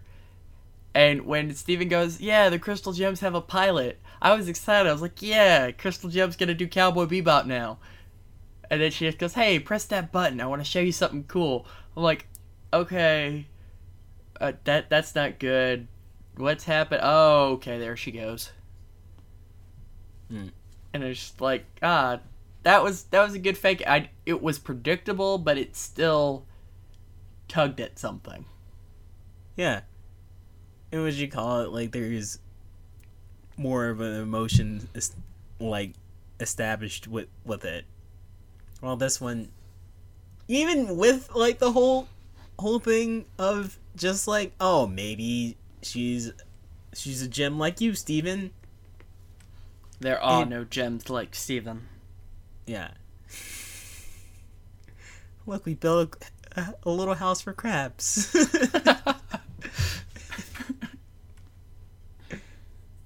but yeah, uh just even that pool was kind of just like why was this needed to be be done just for that like fake out of like maybe there's another human slash gem hybrid? And even yeah it's it was She's- just like very meh. She's blue jonathan. Yeah. That ship is way sailed. Yeah. Also interesting new new weapon type with the little uh stasis ray the magic The- wand thing? Yeah. I call it a stasis ray because like when they put stuff in the stasis just like suspended motion. Yeah. That i i don't know. Okay. Another because i like rewriting stuff give her mystique powers. Hmm. make her a little girl with normal like flesh tones for Steven. And she's looking for her dad, and then it's revealed that she's a gem. oh yeah Like That she definitely just like shape shifts down and like her little bow turns into a magic wand and she's just like, You've led me exactly to who I need. Blue Diamond will be so pleased to have and then it takes a pause. Aquamarine deliver to her the human gems which she so desires. It's like, oh oh crap, Steven. Good job, buddy. Yeah. And it's more a surprise that that way. Because then at least we can establish a connection with the character and then but no, it was literally just like, oh wait, okay, we're meeting this character. Oh, okay, it's that immediately established as a villain. Ooh, another idea. Put their shadows on top of each other. Yeah, So Aquamarine looks like Topaz's head. And then you meet Topaz, you think, oh, that's the villain. But then Aquamarine transforms, flies up, and sits on top of Topaz. And you're like, oh, no, wait, that's the villain. Okay. yeah, yeah. Very much. You already know that they're they're villains. And it's still obvious, like, no one would, would have been uh, shocked by ours either, but I just think it would have made better sense as a story as a whole. yeah, and it it creates that click, and you're just like, what is that that shape? I don't I don't know what that is, and then you see it, and you're just like, oh, okay, that's what we were seeing this whole time. and even do like a ju- like a cut uh, from looking at, at down at Steven and the shadow of the two are looming over him and you're like oh that's the shadow I don't Yeah. know I feel, I feel like it could have been done better Definitely. Compared to the other episodes, this, this one is kind of like, eh. and there's double as much of this one because we still got to talk about part two The bits? oh we didn't do closing thoughts at that Homie, we, we talked a lot about that. okay and well, also, this is a two part episode, so would you call it?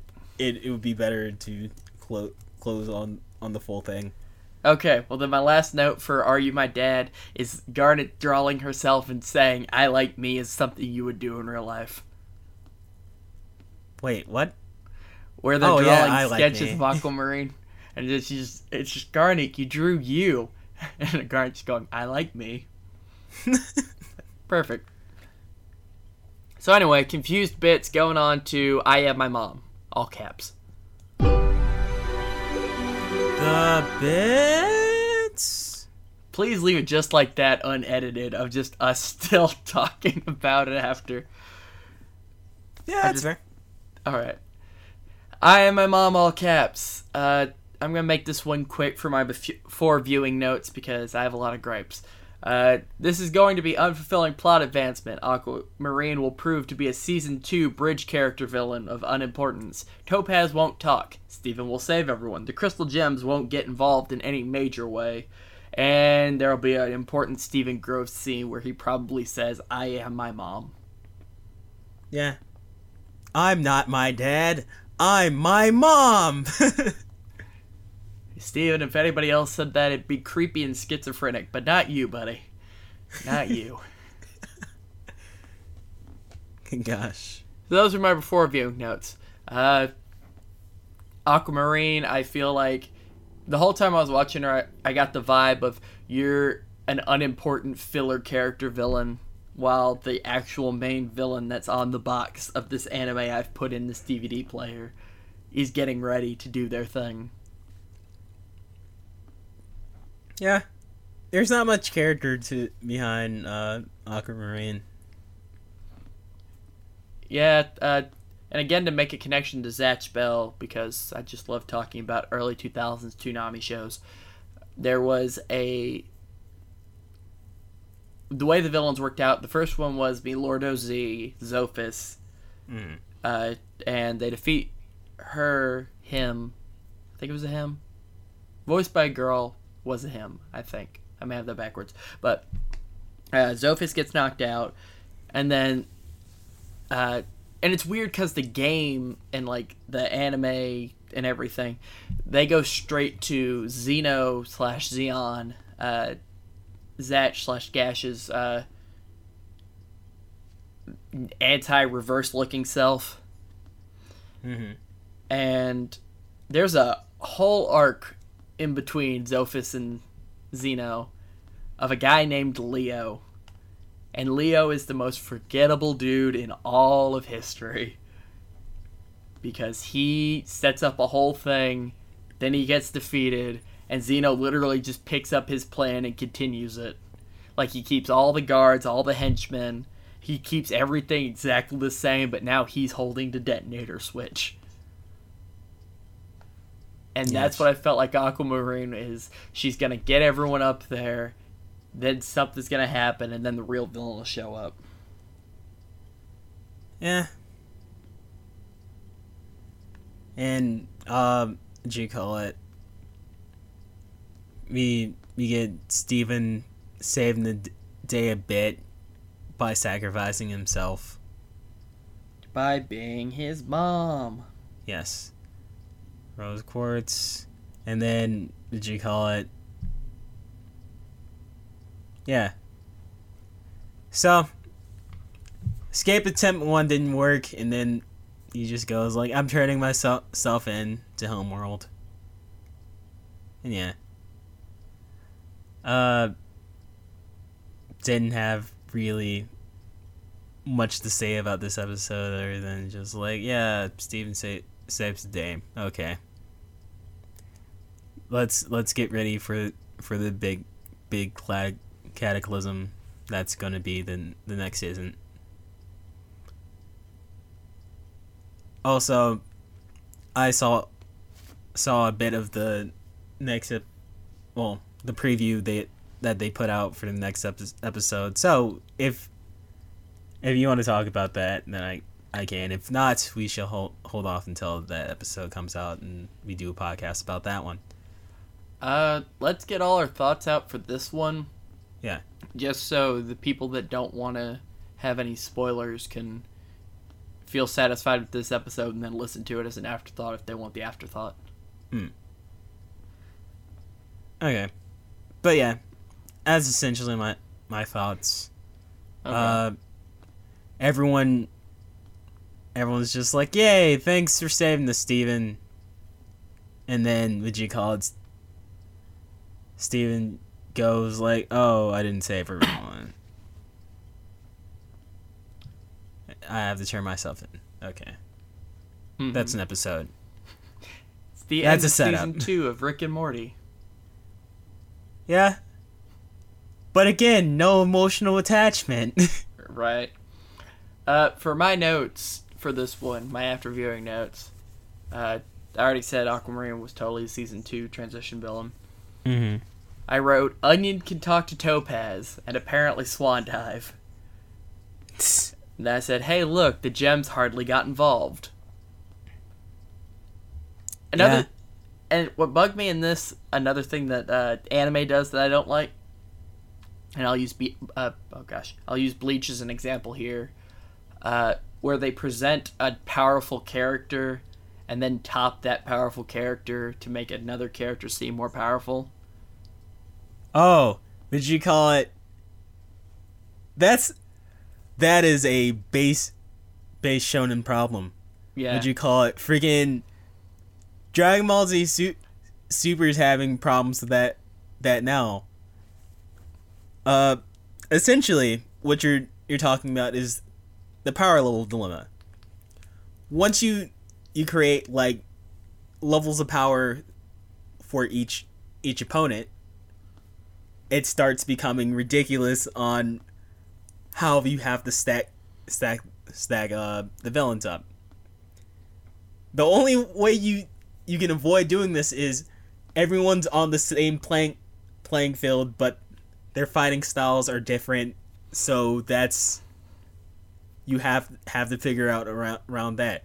But if you just build it up by this this villain is super powerful and only one person can stop it, that like narrows down everyone else's power level, rendering those character use those characters use useless.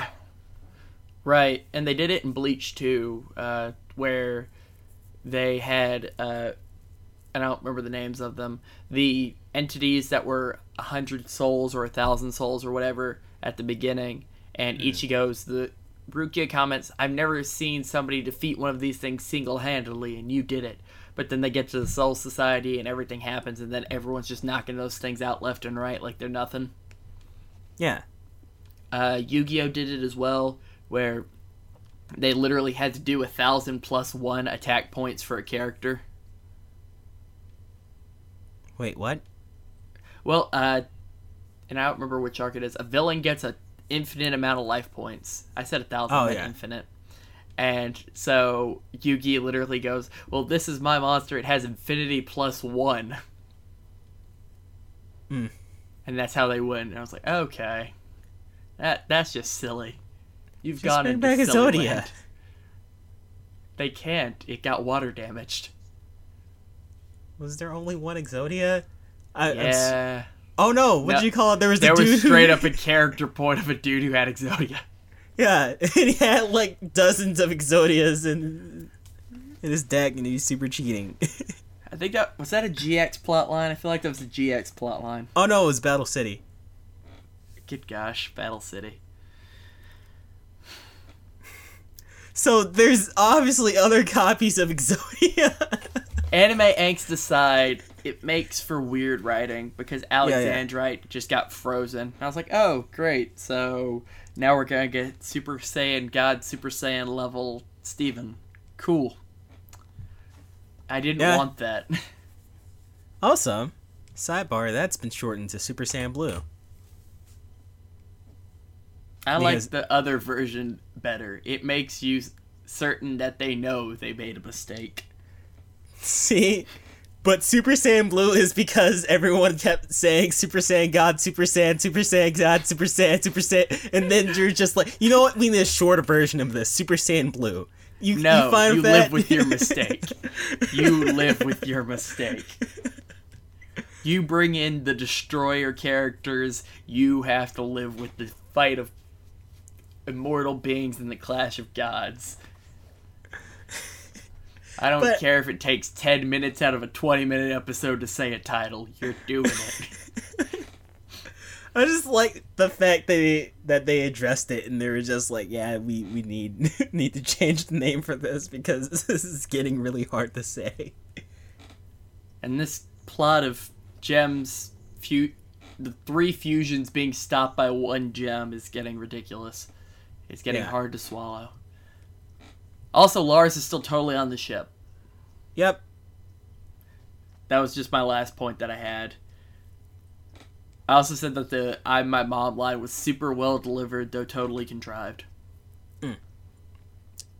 Also, if I can say that's that's all the all the uh preview was. It was just like, oh, I we're gonna be so happy when when we get you to the planet. I'm gonna get a commendation, and then just like, oh yeah, Lars is also still here, and then Steven's like, what?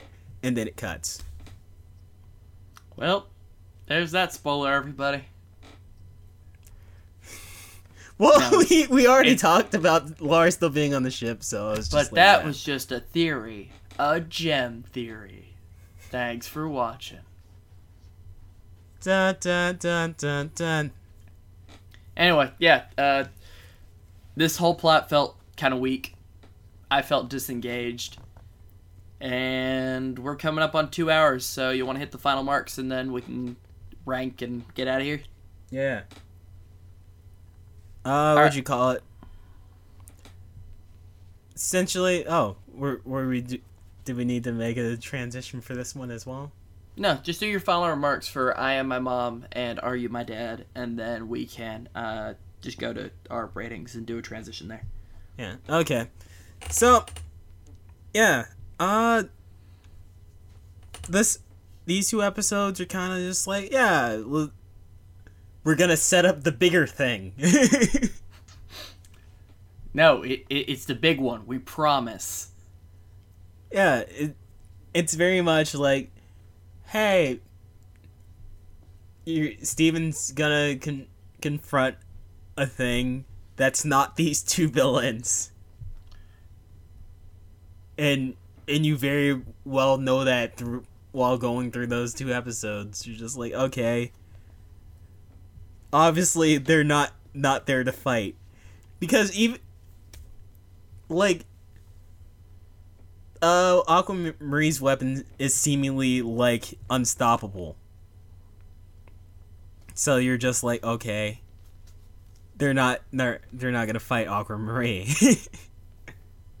just straight up. Yeah. I, I want someone to draw a picture, and if anyone's still listening to this and has artistic ability, please do this, and I'll be sure it gets featured on the channel. Of Aquamarine and Topaz, like standing with their arms out, trying to block Steven's view, just saying, "No, no, of course this isn't a Shark Tank," Okay, gosh. because that's what it feels like it's leading up to. Yeah. It it definitely feel, feels like there there was something bigger on on the other side of these two. But it wasn't them. Definitely not them. and that's also, that's all I gotta Topaz and Onion can talk, so that's weird. Please let Topaz that just be Topaz's voice. They sound identical. Okay, gosh. Uh, okay, so Jonathan, one more confused transition, if you please. The bits. Rankings. Jonathan, what would you say was your favorite episode of the Steven Bomb? Uh, I would say my fa- favorite was uh, what you call it, uh, Doug Out. Just because I I really enjoyed uh, like the relationship between between Doug, Doug and Connie and all all the goof, goofiness of of the episode. While uh, my runner up being being uh, what you call it. I I guess it's now obviously uh the good Lars. So yeah, it's very much a thing thing where I'm I'm just like, yeah, I like like the episodes that didn't include the the sh- shoehorn villains. Fair. What would you say is your least favorite episode? well, I'm glad you asked, Samuel. The last two. You've got to pick one. Would you call it? Uh, I would say I am am my mom because it's even more of just like, yeah, this this big huge stand is cool, but yeah, it's it's for nothing. True, true. I would say my favorite was the good Lars, as I've already said, because it was such good character building and felt very natural to the environment that it was set in, and it had a lot of just lovable moments like the glow sticks being thrown, it's and excitement over the plates, and Sadie getting to sing again, which melts my heart. She's adorable, and uh, just generally good, open, welcoming atmosphere that's a good influence for the younger viewers. My least favorite episode would be I Am My Mom, because though it had uh, some cool standalone moments that would work as like a clip on YouTube or whatever, the episode itself felt very shallow and pedantic in terms of I've seen this episode done a million times already, and when I'm getting so few Steven Universe episodes back to back in uh, release, I'd rather have something I haven't seen a million times. Yeah, I feel that. Like at this when this episode was going, I was just like, and this happens, and this happens, and this happens, and oh look, my phone has Facebook.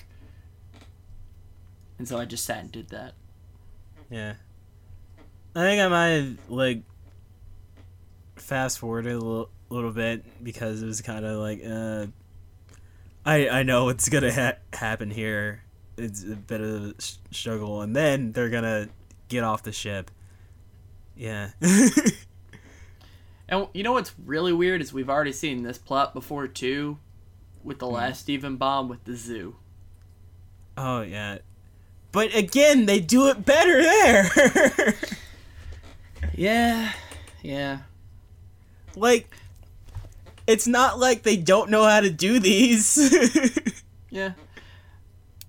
I don't know. I feel like they're setting up good stuff. We just didn't see it yet. And I'm sure when we look back reflectively, this will look better than it does now. Uh, yeah, I, guess. I guess.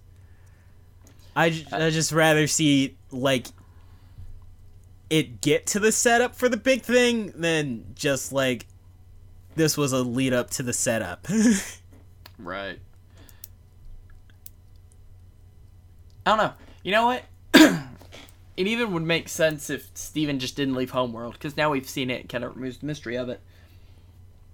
yeah. Uh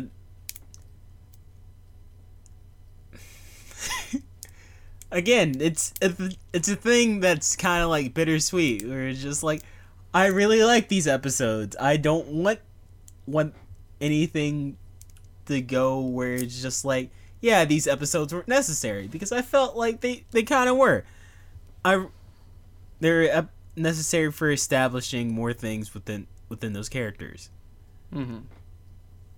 If anything, I just didn't think the setup was necessary. If you're gonna take us on a ride to like the next big thing, show us the next big thing at the end of this end of the season. Just don't let us like go like okay, is the setup. True that, true that. Overall, I'd say this was a fine Steven Bomb. Uh, gripes aside for the kind of half done ending, I feel like this one gave us a lot uh, stronger standalone episodes than what we've gotten in the past. And I feel like when looking back, I will be more likely to rewatch this Steven Bomb than some of the previous ones. Oh, yeah.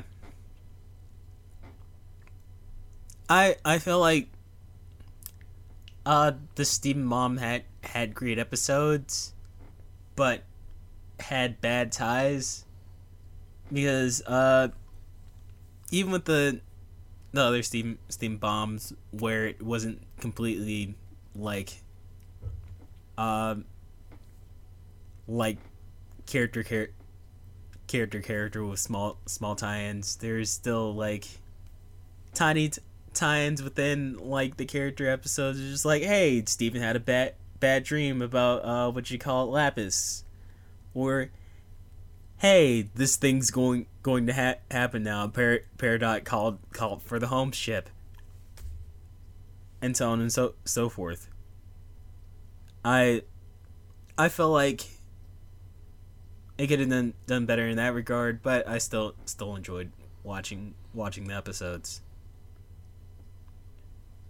Yeah, I, I agree with those sentiments. So, Jonathan, any closing thoughts on this Steven Bomb as we wrap up this podcast? Uh, what you call it? Bingo bongo. Bingo bongo, buddy. All right, everybody, we gave you our bits. Now give us yours in the comments down below. Tell us what you thought of the Steven Bomb. Tell us what we got right, what we got wrong, or anything that you think we need to cover next time. From Homeworld to Beach City and all the cosmos in between, this has been The Bits, a Steven Universe podcast. Whoa, the bits. There you go. Force that enthusiasm. Be sure to like the video, guys. Subscribe to Something About Geek Stuff for all your nerdy needs. I've been Sam, Yeah, been Jonathan. and I think I need to go save my co-host. Are you all right, buddy? Uh, was was I not facing the mic when I said that? And, and I've been Jonathan. Uh, good night, everybody.